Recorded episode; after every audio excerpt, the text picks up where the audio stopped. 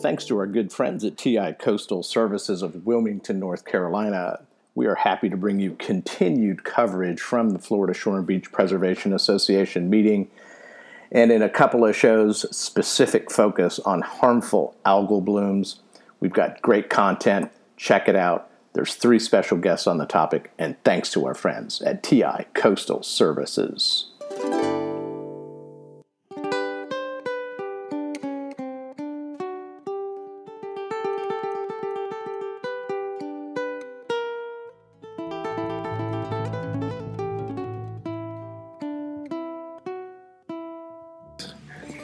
Hello, everybody, and guess what? We're back at the Florida Shore and Beach Preservation Association meeting in Hutchinson Island, Florida, and it has been a great conference. We're on day two, and uh, I've been able to corral, I think, one of the best guests of the conference, and certainly one of the most important topics that we've heard about, and that is harmful algal blooms welcoming uh, to the American Shoreline podcast James Sullivan, Executive Director of the Harbor Branch Oceanographic Institute, as, and that is part of Florida Atlantic University. Good football team these days. And uh, uh, Dr. Dr. Sullivan, welcome to the American Shoreline podcast. Thank you very much. Thanks for having me. Well, it's, uh, you know, we're here. This conference is typically pretty focused on engineering and beach restoration and shoreline management. And uh, it's great to see the scientists getting some stage time here. Uh, tell us what your expertise is and uh, what, tell us, introduce our audience uh, to, to who you are and, and, and to Harbor Branch. So I'm currently the executive director of Harbor Branch. Uh, before I get to that position, though, I was a practicing uh, research professor, um, both at the University of Rhode Island. I worked for Wet Labs and Seabird Scientific, and eventually got to Florida Atlantic University. My specialization is phytoplankton or algae uh, ecology and physiology, and with specializations in harmful algal blooms and their dynamics. Well, it is a big topic, not just in Florida, but uh, I had the pleasure of listening to your talk and around the United States. Uh, I liked uh, your introduction. Uh, you said this is not the most uh, popular topic, not the most. It's a little gloomy, and in fact, you said that your wife had given you a nickname that I really loved. What, what does she What does she call you now? I am Doctor Doom of the algae bloom. oh, well, Marvel Comics may want to trademark that. Well, you know, I mean, it, it, we we make light of it, but but it truly is a topic that um, uh, has serious and significant consequences for both uh, the economy, the environment, and what I found astonishing was the risk to human health. Mm-hmm. Uh, and we're talking about marine and freshwater uh, single cell algae uh, and I'd like you to like, start with the basics. Tell our audience what these things are and uh, give us an intro. So, um, harmful algal blooms, has the, the term algae in it, algal. Um, algae are what we call phytoplankton. That would be the more scientific term, but the most simple way to think about algae is that they are plants. They are simple microscopic plants. Thus, they really just like your common house plant, a food crop, your lawn, they only need three things really to exist and grow. And that is optimal light, optimal temperature, and optimal nutrients. The way those three environmental factors work is, in general, algae and the algae that causes harmful algal blooms will grow faster if they're under higher light. So we're in the sunshine state. We have lots of light here. Right. Uh, so that's why it seems like algal blooms really like Florida. Um, optimal temperature, and for that, most algae like warmer temperatures. So the warmer it is, the faster they can grow. So the faster they can grow, the quicker they can make a bloom, and it can become a harmful algal bloom. And when you're talking about temperature here, we're talking principally about water temperature because these are obviously uh, aquatic. Plants. Right. So, uh, right, they live in the aquatic environment. So, as the water temperature rises, in most cases, uh, the species of algae that cause harmful algal blooms will grow faster. Okay. Um, and you can think with global warming and climate change, this, of course, could be a problem. Um, right. So um, and most scientists agree that there's a, a, feedback loop there. As the oceans warm, we're probably going to see more and more of these algal blooms. The final thing is optimal nutrients. Uh, like any plant, they need nitrogen and phosphorus. Uh, just like you fertilize crops or fertilize your lawn, if you fertilize them, they will you'll grow more of it, and they can potentially grow faster. So, um, as we tend to uh, get a lot of runoff into our watersheds, and we get nutrients um, from agricultural practices, from leaky septic systems, uh, from residential people fertilizing their lawn, you name it. There's uh, many, many different ways nutrients get into the ecosystem. Uh, they get washed into the watershed, they get into our freshwater lakes, and they get into our coastal oceans and ocean proper. And at that point, we have essentially fertilized the crop of harmful algal blooms. Wow. You know, it's it's interesting. These are teeny tiny little things, generally single cell, right? All the time. Almost all of them are single cell. Some, some colonial They, ver- right, variations. they'll, they'll make they'll make aggregates or, or colonies, but they truly act as single cells. So it's a plant, and like uh, like you're saying, this is a water, this is a marine plant, and, and people are familiar with you know plants with roots and that kind of stuff. And uh, we're talking here about things that float in the water. This isn't seagrass, and uh, they're teeny tiny, but they uh, when they bloom, as you describe it, massive numbers of these things that can change the, the water column tremendously, create surface layers of algae. I mean, what happens when there's a bloom, and how can these tiny things add up to be such a big deal? Well, as I said, if we fertilize them, you can get literally millions of cells per milliliter of water. That's Okay. a tiny, tiny amount of water. Let, us just okay, a milliliter of water. If you have an eyedropper, right? Is that a typically you take a drop out of an eyedropper? it's an a eyedropper? drop of water. it's a drop of water. So you can have a million millions of Right. these. So you'll have billions upon billions of cells in a bloom. wow, you know that's astonishing. So the density of that, and what hap- I mean, tell us about uh, obviously. You, educate our audience a little bit here. These things are not benign, uh, and th- their presence, their physical presence, has an effect, but also their toxicity. And I've never really understood the toxicity part of this. So, um, as I discussed in my talk, these even though these are single cell, we think about them as single uh, simple plants. They have a lot of really specialized adaptations, and they've been on the earth far longer than human beings or mammals or most of the life that's on land right now. We're talking billions of years. Over that time, they have may have these adaptations to survive. One of them is that they can actually swim. A number of harmful algae, especially things in the, the dinoflagellate realm, as we call them, uh, have flagella, and they can actively swim and swim fairly fast. And that swimming ability allows them to come to the surface. So that's when we see these big slicks on the surface of the water that truly discolor the water. So Yeah. the, one of the nicknames for a harmful algal bloom back in the old days was a red tide meaning that the water turns red. It looks like blood, and that's Right. because of the pigment that's that's in the algae that it needs to absorb light because they, they're plants, photosynthesis. Um, but when they when they come to the surface, they make that incredible aggregate, and then you know well, there's a harmful algal bloom there. They're not just red. We don't really use the term red tide that much anymore because there are so many different types of algae now that create harmful algal blooms that that's not a good descriptor anymore. There's Okay. green tide, brown tide, red tide. But from a scientist standpoint, the community of these organisms, how large is this? How many? There are thousands of species of this. How many? Or, or, let's just say in Florida, what's the size of the community? Uh, the community of algae that can potentially cause harmful algal blooms. Yeah. The number of species is it's definitely above sixty, and it's probably closer to hundred different species. Wow. Representing uh, a number of different toxins. Every species can make a totally different toxin uh, that has different effects on a human or an animal in the environment. All right. Now, this is really one of the questions I have, and this is kind of the evolutionary question. What was the purpose of the? I mean, and I asked this sort of in the creator mindset. if you're if you're creating the world on day four, I don't know. Plants were probably two or three. I mean, I just wonder what the thought process was that went into creating this particular creature. uh, you know, what was the purpose? What do we need that for? I mean, if you've got the, but in seriousness, what? Why? Why are they toxic? Toxin producing? What is that Well, for? the first thing I'll say before I say why they make toxin is that I don't want to give all phytoplankton a bad name. Right. Phytoplankton are the base of the food chain. Okay, so if we didn't have phytoplankton, we wouldn't exist.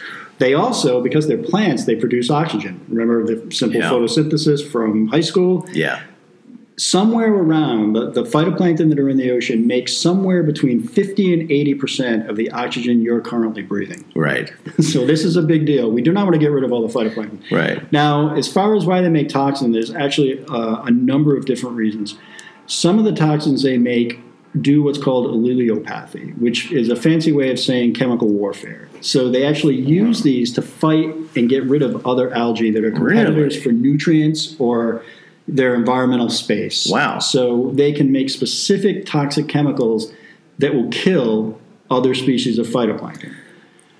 Now, they also make toxins that affect their predators. So, mostly what eats uh, phytoplankton in uh, the marine and, and lake environments are what we call zooplankton. These are little crustaceans. Think about them like little crabs or lobsters. Teeny tiny. Teeny tiny crustaceans. Copepods, which- Copepods, exactly. Yeah. That's, that's exactly what it is. Um, and these toxins can actually affect copepods and these other zooplankton in a number of different ways. It can make them sluggish, it can slow them down, their metabolism, so that their predators, small fish, can eat them. So the thing that eats the algae is getting eat, eating, eaten by their predators easier. Right. It can suppress their reproductive potential, so you, they can't be as many Wow. zooplankton. Some badass plans. yeah. And I mean, they essentially do this again. It's like chemical warfare against their own predators. Now, some toxins are not meant for any envir- you know, any kind of competitive advantage. It's part of their natural bio, bio, biochemical cycle. Huh. So, um, domoic acid is a, a pretty dangerous neurotoxin that's made by a diatom called Pseudo-nitzschia. And it's actually um, a metabolic chemical that's used to scavenge iron from the environment. Okay. So plants, I mean, diatoms, dinoflagellates, algae, whatever we're going to call them. Uh, again, they need micronutrients in major nutrients like nitrogen and phosphorus, but they also need iron. That's a, a required Okay. micronutrient. So, getting iron in the environment, a lot of algae have, specialized adaptations to more effectively get iron. so this is uh, their waste product, essentially, in their process of energy production and living. Right, exactly. It's, it's, it's their version them- of a sewage outfall. Right, and it just happens to be toxic to a number of animals and humans. Well, you know, I just think this is so fascinating is that because it's, it flies in the face, face of what we understand to be plant life. These are photosynthetic organisms, and here they are. They can swim and move. They have, a, as you said, a flagella. For those of you out there, it's like a tail of a fish, but it's a whip. Yeah. Uh, you know, it's a, and they can they can move around. They can swim and decide to go to certain places, up or down in the water column. Typically, Phytoplankton can sense light. They can sense nutrients in the water. Um, they, can migrate to that. They go. They do what's called diurnal vertical migration. Many of them, which means they come up during the day to get light, which they need, and at nighttime they swim back down deeper in the water to find nutrients. Stunning. And they do this day after day. Um, they can also send. They have geotaxis. In other words, they know which way is up. They can sense up and down, so they're not just swimming around randomly without a cue of, of light. They can start heading up Wow. before the sun comes up because they know which direction to go. A So- single cell. I mean, it really is an amazing creature, critter. I don't know.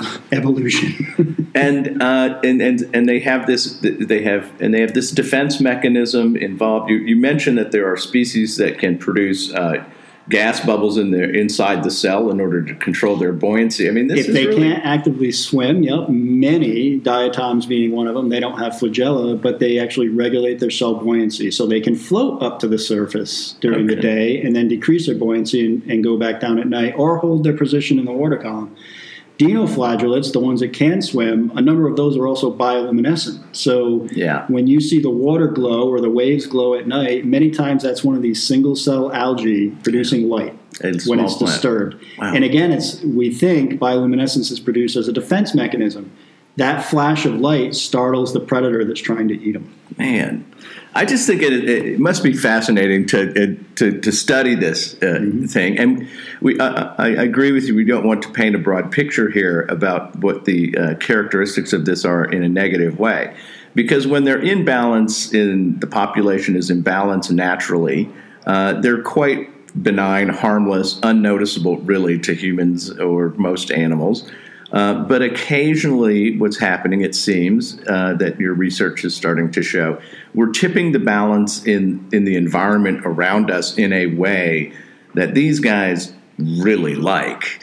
And when they when they get out of balance in the population explosion, there's a lot of negative impacts. Is that sort of what you guys are seeing? Yeah, and this has been going on for, for decades. This is this is not any new thing. It's just seemed to it's it's starting to hit a critical point now. I think we have hit that tipping point.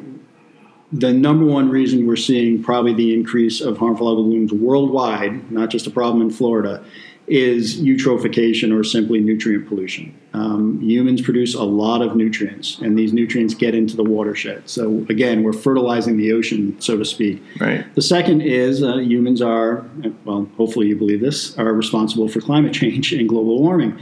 So, as the water warms, again, they can these algae can now grow faster, and it seems like in some way, these conditions we're creating on the earth are selecting um, for these harmful species to essentially take over the environment. Wow, isn't that interesting? Because blue green algae, one of the original uh, life forms on the planet, right? One of the oldest. One of, one of the oldest. And uh, and here we are, and they're just happy uh, billions of years We've made later. a better earth we, for them. Yes, we have. Uh, But you know the the issue of nutrient sources gets debated a lot in Florida. Is it Okeechobee? Is it upland fertilizer, agriculture, septic tanks, wastewater? All of this. Here's my sum total of that. It's us. There's different versions of us that somehow get this stuff into the water, but this is a human thing. There's seven and a half billion of us. There's a millions and millions of people in Florida. We're right next to the water and uh, somehow, uh, in the effort to grow these wonderful landscapes that Florida is so well known for, which are uh, fairly, uh, you know, artificially created, uh, putting all of this stuff on the ground, producing the waste that we produce, doing the best we can to treat it, sort of, kind of. Uh, that's it. Uh, it's important that we decide what factor is in which place, but overall, the answer is us, isn't it? We need to all look in the mirror. So I don't like to point fingers at any one particular group and say it's all their fault. Like, oh, it's the agriculture people. Oh, it's the people that have bad septic systems. It's this, that. You know, people that residentially put fertilize their lawn at the wrong time of year when they're not supposed to. There's many, many different ways that nutrients are getting into the environment. And we're all, as you say, we are all responsible. And there's something, even at the single person level, if we all just try a little harder at keeping the environment cleaner, it will help. It will pay off. And that can be as simple as following when your county says there's a fertilizer ban because it's the rainy season and you don't want your excess fertilizer from your lawn or your plants right. for your landscape to get into the environment, follow it. Don't do it. Or don't try to plant um, your yard with uh, species that don't require fertilizer. You know, there's many, many things people can do, um, and it all counts. Well, it's uh, one of the things about tropical waters typically and the ocean environment near the equator is there are no low nutrient environments typically uh, big algal, algal blooms. And the reason the whales go to the Arctic is because that's where the plankton is and the phytoplankton and the krill, mm-hmm. because of the nutrient cycle that operates in the northern latitudes. It's and in, in, from it's the deep uh, ocean. Right. And you get into these, you know, latitudes around Florida, and most of the time the water is crystal clear because there's not a lot of nutrient in, nutrients. Right. Blue water is essentially dead water. Right. So we're changing that. And and what I what I learned was you've been named to Governor DeSantis's. Uh, uh, is it the Blue Green Algae Task Force? Is yes. that what it is? Yes, And you're serving on another body. Tell us about your your involvement in uh, Governor DeSantis's program to try to get a handle on this problem.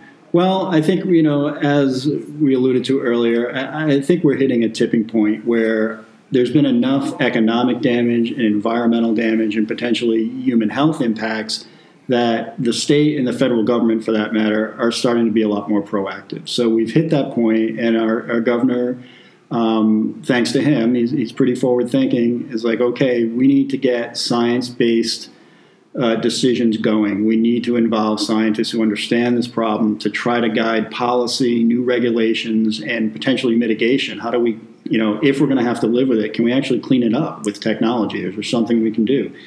So he started that, and he picked um, five scientists from around the state representing different expertise. uh, to deal with this problem and to review basically everything we can from nutrient sources, the different nutrient pools that are getting into the environment, what regulations are on them currently, what regulations may be needed in the future, all the way to um, storm management and that kind of water runoff. And we're about to deal with the human health impacts. You know what we know so far and what we need to know. Well, that's such a that was an eye-opening uh, part of your talk for me. Uh, I, am well aware, just looking at the newspaper, about the economic impacts of, of red tide or harmful algal blooms as a general category. It, it's devastated a lot of the tourism economy in 2018. This was a, major, major bloom year for Florida. I guess the worst ever. Uh, can we say? I mean, probably that, up that, there. Yeah. And uh, you know that gets the attention of policymakers because uh, we all want the environment to be clean, but uh, especially in a state that is conservative politically, where the exercise of government regulatory power is not the favored way to go. Uh, sometimes you get put in the position where we have got to do something about this because the consequence for our citizens and our economy are so apparent. And this is what I like about what DeSantis has done. He brought together the smart people, thank God, went to some scientists, and said, listen, tell us what we need to do. Let's see what we can figure out. I'm curious, did he speak to your group at any point, and have you had contact with the governor? So I actually haven't. Con- I went with the governor um, on an overseas trip uh, with uh, the head, the secretary of the Department of Environmental Protection. Um, so I have had direct contact with the governor. He has not directly spoken to the task force. In other words, got us in a room and said something. The task force uh, has to be done in what's called Florida sunshine, which means every time we talk has to be, as a group, has to be seen publicly. So he has a busy schedule. It's not easy to get him in right. room in front of people.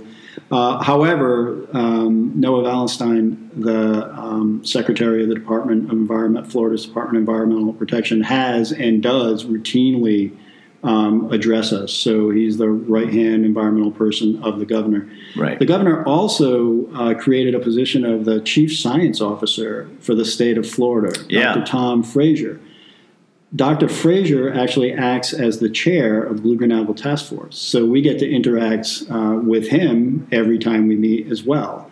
So the communication lines directly to the governor are there. Whether we have to speak to him directly, right. that's not really required.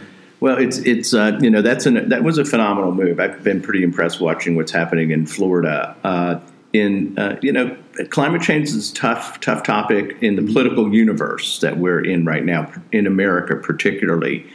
And uh, if you're putting that kind of uh, those kind of people into those positions, it's an acknowledgement that we know this is uh, something we need to contend with. It's, it's, we're past the denial point, and I think it's not surprising to me that Florida is one of the states that's doing it because the consequences and uh, are most vivid right now in this state. I We're on the front you're, lines. You're the front line. We're the front lines of a number of different issues. Sea level rise. I mean, yeah. Florida, most of South Florida is about 20 feet above sea level at its highest point. So. Yeah. Uh, you know, more extreme events with hurricanes. Instead of seeing a Cat 3, maybe it's a Cat 5 now. This right. is a big issue for coastal resiliency. Um, warming temperatures, uh, we're seeing that as well, and the effect that can have on harmful algal blooms, as we discussed. Obviously, for the harmful algal bloom problem, Florida is probably the most impacted state in the United States right now. Wow. So, I mean, all these kind of environmental issues, Florida is it. We're going to fight, probably have to fight this first of yeah, all the other way. states. And I, I mean, I look at it like we can lead the way with the technology and the science to deal with this problem. Well, I, you mentioned in your talk that you have created at uh, Florida Atlantic University and at Harbor Branch the Florida Center for Coastal and Human Health, mm-hmm. which which is an interesting combination of issues to put together. And this was I want to get to this, and I want to talk about what could be done, but before we dive into potential solutions, this is something I was not keenly aware of: is the health effects. Mm-hmm. Um, had a general notion. I was I worked on Manasota Key in 2017 and 18, and was at the beach and had a beach house. We were working on a project, and really had to leave. I mean, the the the the, the respiratory yeah the respiratory affected me. So I'm not unfamiliar with this can have health effects, but what you talked about today really caught my attention. Tell us about what you think are the potential health effects of these uh, harmful algal blooms? So there are, as I believe we um, spoke about a little bit, there are many, many species of algae or phytoplankton um, that can create harmful algal blooms.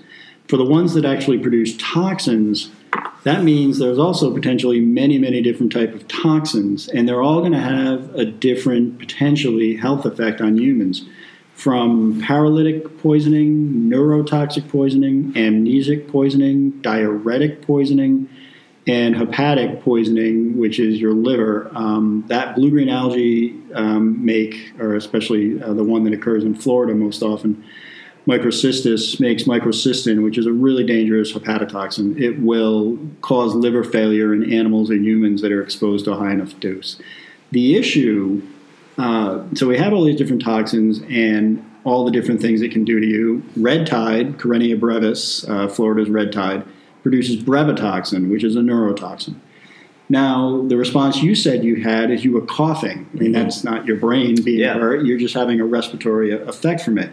That's the acute exposure you felt, and your body's trying to save you from exposure to a dangerous chemical. You're having an adverse acute response, which is telling you, get away. What did you do? Yeah, we left. You got away. It really did. So your body saved itself. So in most times our bodies will save us from an acute dangerous exposure you'll mm-hmm. you'll start to feel sick something will happen and you'll go to the hospital or get away the issue in Florida and around the world and our, our nation is as these blooms become really common, and, you know, they're year after year and people are exposed to them, what happens from chronic, low level, non lethal exposure?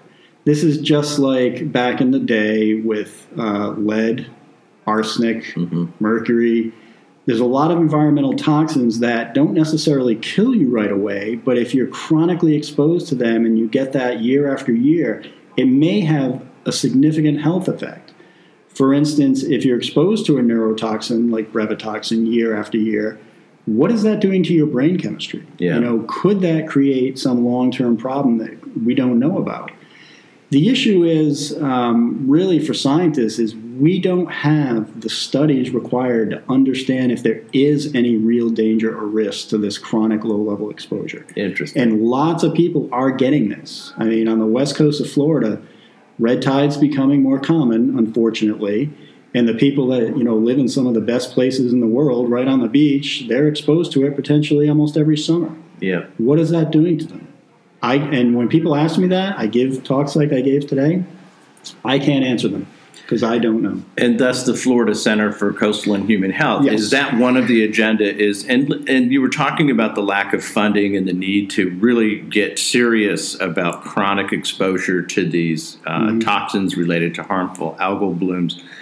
And you know, there's a lot of people in this country with a lot of money, Bill Gates and all these people. Can somebody, can some of you people out there just drop 10 or 20 million dollars on this center so these guys can do the work? I mean, this is serious business. And and the prognosis for the uh, the the future is not particularly good. It is likely that this is going to continue to occur yes. and continue to occur in, in greater frequency. And gra- it's probably going to get it's getting worse before it'll get better. Right. So you, we got to get smart about it, and and uh, because it's just basic public health policy. And it, this is what surprised me about this is I hadn't really thought about the health impacts as a driving force for the investigation and and the regulation of this. I kind of thought, well, the economic down out down uh, you know downside is so big that's that's that's what you need to worry about. But it's really this health effect.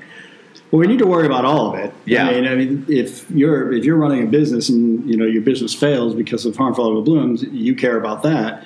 But i mean i live here. I have a family here. Um, I want to know, and I unfortunately work around because I study harmful algal blooms. I work around them a lot. I've been exposed uh, probably more than your general public to algal blooms. I'd like to know whether or not I am actually in any risk just for my occupation, what right. I do. Yeah. But there are plenty of fishermen out there. There are plenty of people who work in marinas and, and work around, you know, the, the coastal environment or work in lakes like Lake Okeechobee. It's like, what is that doing to them? What's it doing to their families?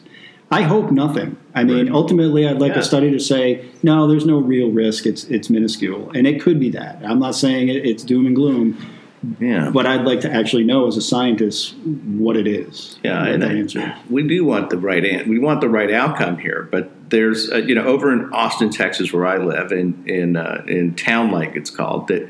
Uh, we've had harmful algal blooms in the city this summer, and several dogs have been have died, Yeah. uh, and they've closed the parks. They've closed the lake to animals because it's fairly toxic. So, you know, we're we're we're not that different from dogs physiologically. No, Uh, so, if it's killing these animals, there's reason for concern here. There is, and you know when, and this is becoming, uh, you know, very unfortunately a more common thing where dogs are paying the price for harmful algal blooms. People, you know, they have a small lake or a pond or whatever, and they just go down, and their dog wants to frolic in the water, and Sure. the dog gets an acute lethal exposure to, and usually it's blue green algae. It's almost always blue green algae that are in fresh water.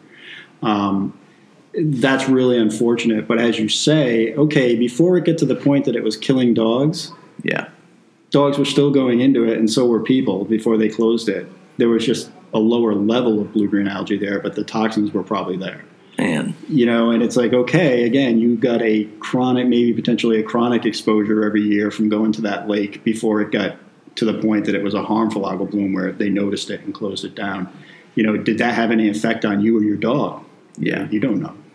Right, and and that's the reason for the center and the necessity of the int- intense investigation that should be going on. It led me, and I think on one of the slides you had, the CDC was a partner in some of your work. Is that true? They are. So This should be a CDC matter. Damn it, this is a good, straightforward public health investigation that CDC is known for. So they actually, during 2018, we had a, a pretty extreme um, blue-green algal, um, harmful algal bloom in our local counties down here, originating from local, Lake Okeechobee.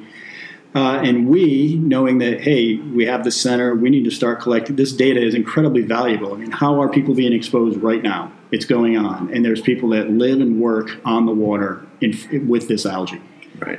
we need to start collecting this data. I realize it's an emergency. We have to do this right away. So we started taking blood, urine, and nasal swab samples from the population that was recreationally or occupationally exposed to these blooms because Wow. we want to collect this data. We could process the nasal swab samples in house, and we did. But the blood and the urine samples we have sent to the CDC for analysis because um, getting doing analysis on those body bodily fluids for toxins is actually fairly complex. Yeah. and the CDC set up to do it. Right. So as far as I know, um, they have already processed the urine samples, but they're still trying to develop the, the, the procedure for testing blood for microcystin. But that kind of tells you our own CDC Yeah. doesn't even know Yeah. Doesn't how have to do it, doesn't have the protocols in which place means yet. we don't we haven't been studying it. We're blind, essentially. So, but they are working with us, um, and I, I believe the CDC, um, if I remember right, actually announced that they were going to try to do some form of study around the population um, of Lake Okeechobee. So they were Yeah. going to start as well, which we are also trying to do. Sounds like a good idea. I wanted to. There was a slide. There was many slides in your presentation that What are you had saying? Me, had me drop drop my jaw a little bit. And go, wow, really? That's that. Uh, is this correlation causation question when it comes to liver uh, exposure and, and potential liver disease? Mm-hmm. And uh, you know, this is a this is a very comfortable subject and distinction in the scientific community. There's there's correlation, which means things are happening. Two different things are happening sort of at the same time, and causation meaning there's actually Mm-hmm. One is affecting the other. one is affecting the other, one is contributing, making it happen. And you were very careful in your talk about this, but but because we don't have the science. No, and I don't want to raise Yeah. an alarm that you know. I, I don't want to be seen as a fearmonger. Yeah. Even though you have to kind of scare people to get action sometimes. Well, I, I- I think we can talk about correlation, and our audience will understand we are not postulating here that there is a direct relationship or any relationship, in fact, to these toxins and this uh, disease. But tell us what's been reported. What's the science starting? What is the the data starting to show? Well, I mean, we know uh, blue green algae make this toxin called microcystin, um, and there's various forms of microcystin. So I'll just I'll leave it at that. But we know it's a liver toxin and can cause liver failure in mammals and, and higher animals uh, like humans. Um, and that's been proven. We have a number of dogs who have died recently from exposure in Florida. Um, and now North Carolina, you just said, down in your neck of the woods Yeah, in in Austin, it happened. And papers, scientific papers have been published on this. They do autopsies on the dogs. They look at their livers and say, "Yep, it's liver failure," and it and the, and the toxins present in the dog. So that's you know that's not no longer correlation causation. That's pretty much causation. You know, one Yeah. one thing caused the other one.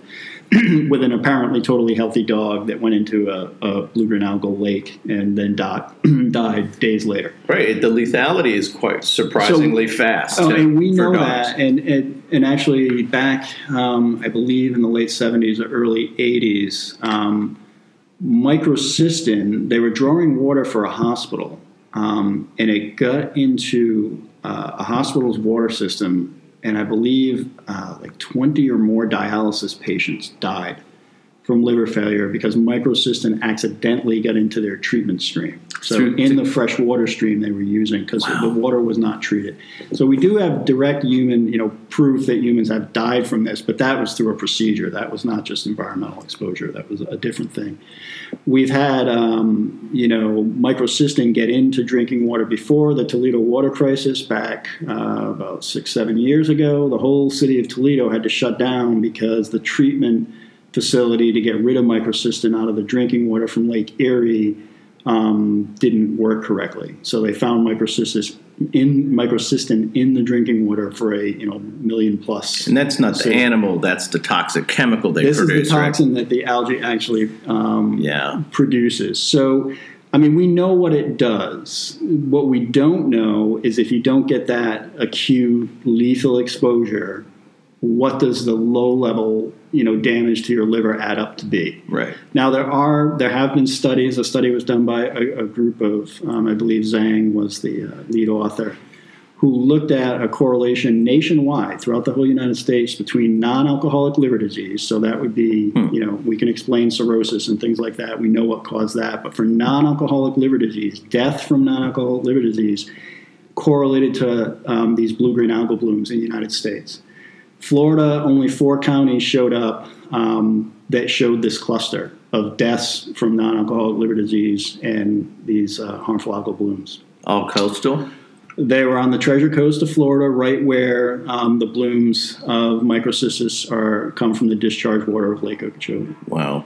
Uh, they found clusters around Lake Erie. They found clusters around San Francisco Bay, which also has a blue green algal problem. So the places that we know where this isn't a potential issue, they found these clusters. But again, that's correlation, is Yeah. not causation. Yeah, we're not trying to be alarmist here, but I think what it does uh, argue for at this point is is a more intensive investigation of this health effect Exactly. and the reason why your center is being formed and the reason why that needs to get funded uh, is. But let's talk, let's talk about Okeechobee because it comes up a lot in the press, and there's kind of a raging debate about about what's been going on with Lake Okeechobee. Uh, uh, you'd have to like for our listeners around the country uh, kind of introduce them to the lake how what it's used for who manages it and what's happening in the lake and where does the water from the lake end up that kind of thing Tell, give us a landscape picture So, well, Lake Okeechobee is the largest water body in, in freshwater body in Florida. It's like dead center of uh, the state of Florida on the peninsula. Um, it's kind of like a mini Great Lake. It's it's extensive. When you go to the banks of Lake Okeechobee, you cannot see the other side. Okay. so it's like a little inland ocean. Um, it's not a deep lake. It's, uh, I believe, about 20, 25 feet deep at its deepest point. So um, it easily mixes. Uh, it's surrounded by um, a natural earthen dike, which uh, holds back its water.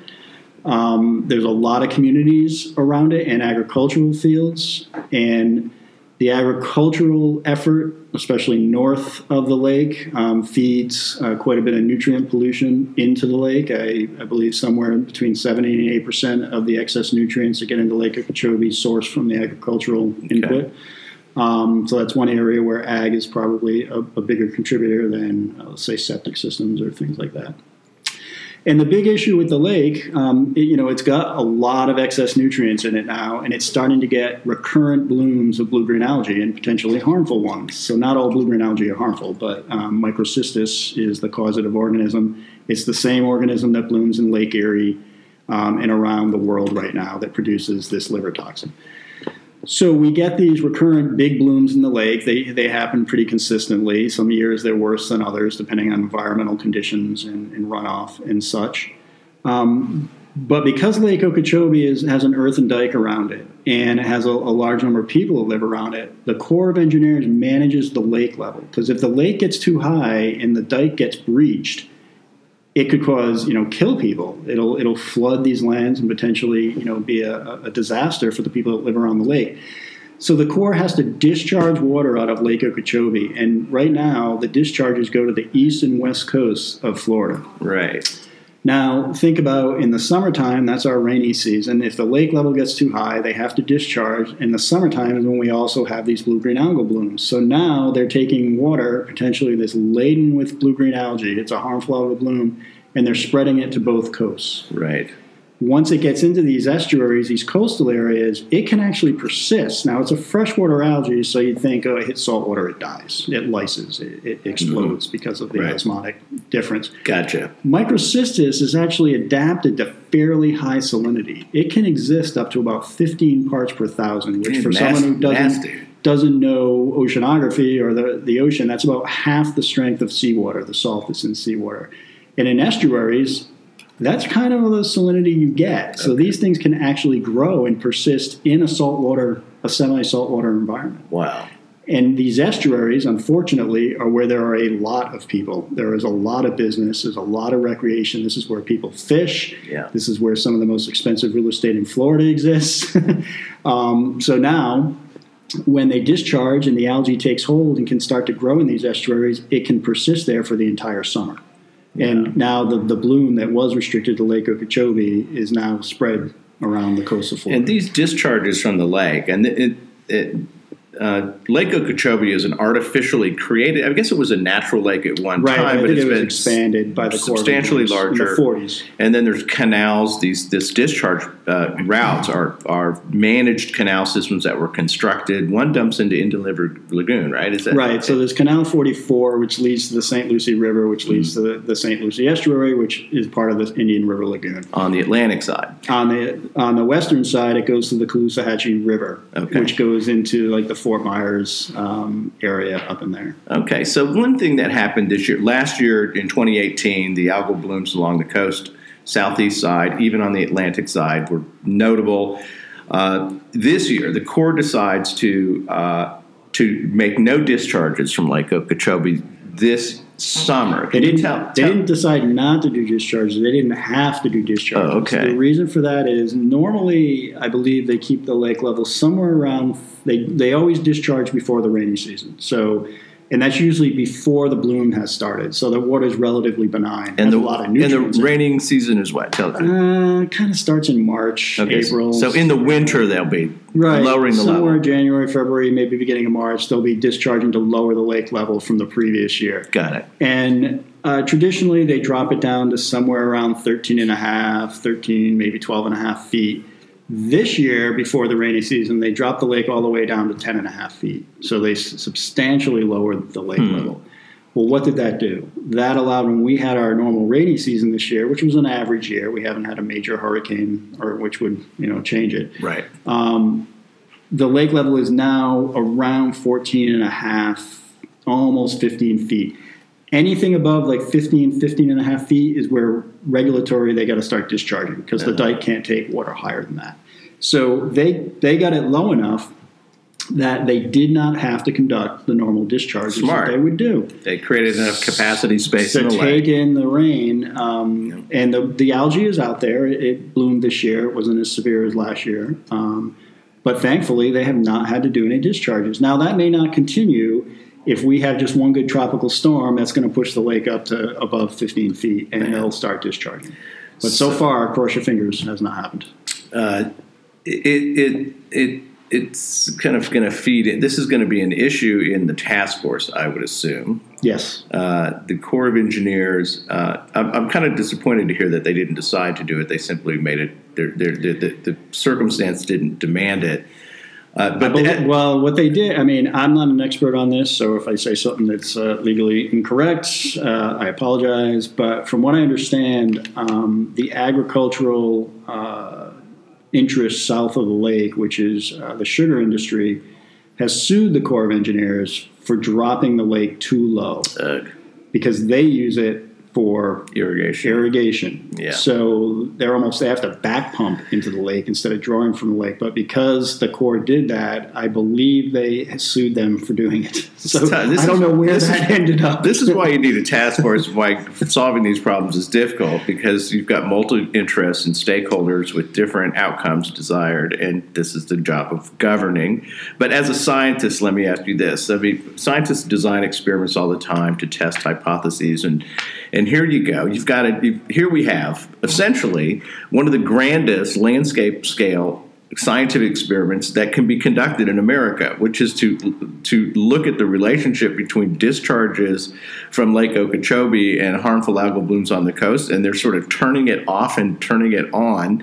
And if they do that often enough, it's going to help you guys understand what the contributing uh, factor is from the. I mean, this is a grand experiment. I'd say you hate to see it because it's affecting people's lives, but this is really a, a great experiment scientifically. Well, and we kind of learned one thing. So I, we were very interested as scientists of how much of the blooms that occur in the estuary and the, the waters that are low enough salinity to allow the microcystis to grow, how much originated locally versus came from the lake. Right. So this year, we were down there. Like, okay, will we see any naturally occurring bloom? Now, we did see some. We saw a very small amount, but nothing that approached a really harmful level. So okay. there was measurable toxin, but not above any World Health Organization, um, you know, guidelines for what would be a recreational closure.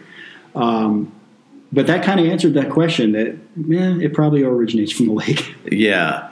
Well, it, it, I hope that the Corps of Engineers, I know they have statutory guidance which tells them how to manage the lake, and they have all kinds of agreements and things they have to do. We maybe talk. We'll probably talk about it in the task force. I, I would think so. Uh, tell us. So, this is my question: you, How long have you been on the task force? And looking down the road, what tools do you have to work with?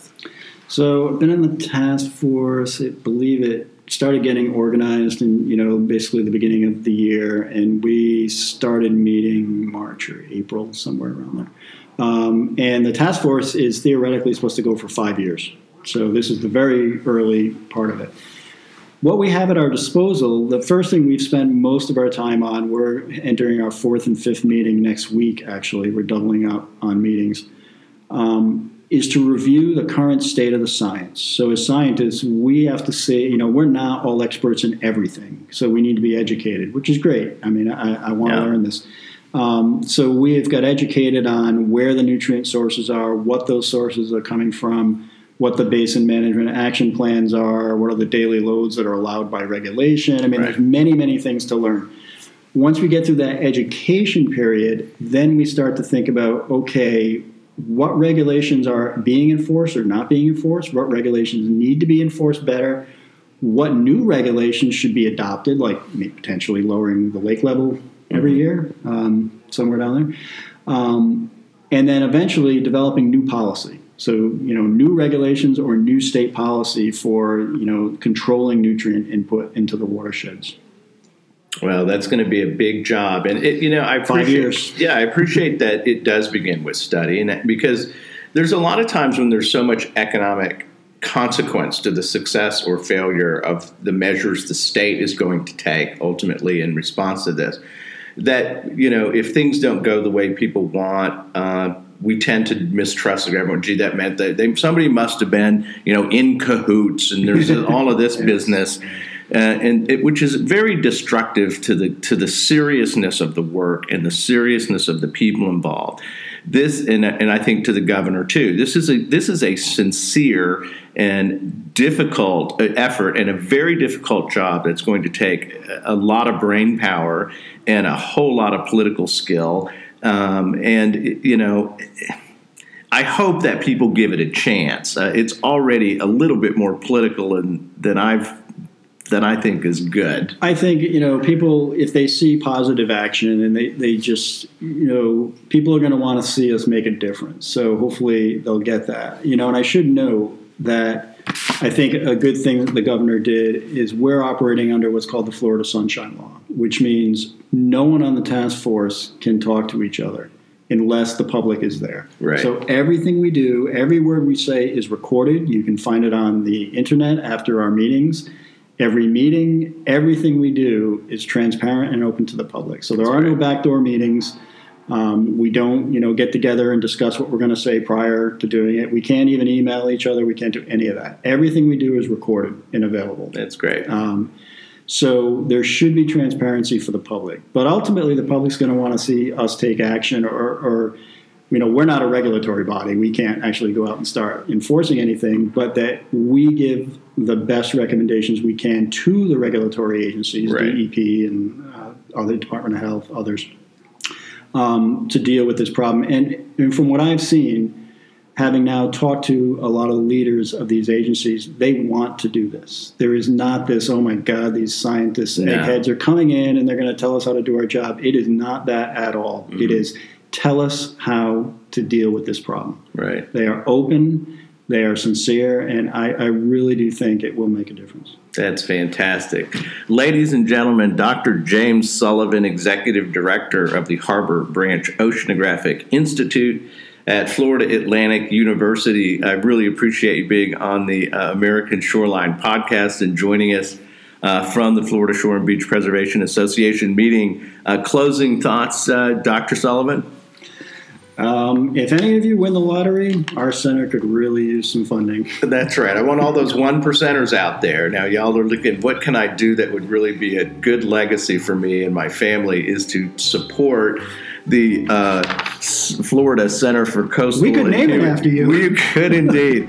this is important, and, it, and and I'd like to think that all of the money in the world is available to these kinds of things, given it's important. But that's never true. And philanthropic contributions are essential in our society, and this is one that needs to be supported. So thanks a lot, Dr. Sullivan. It was a pleasure to talk to you today. Thank you very much.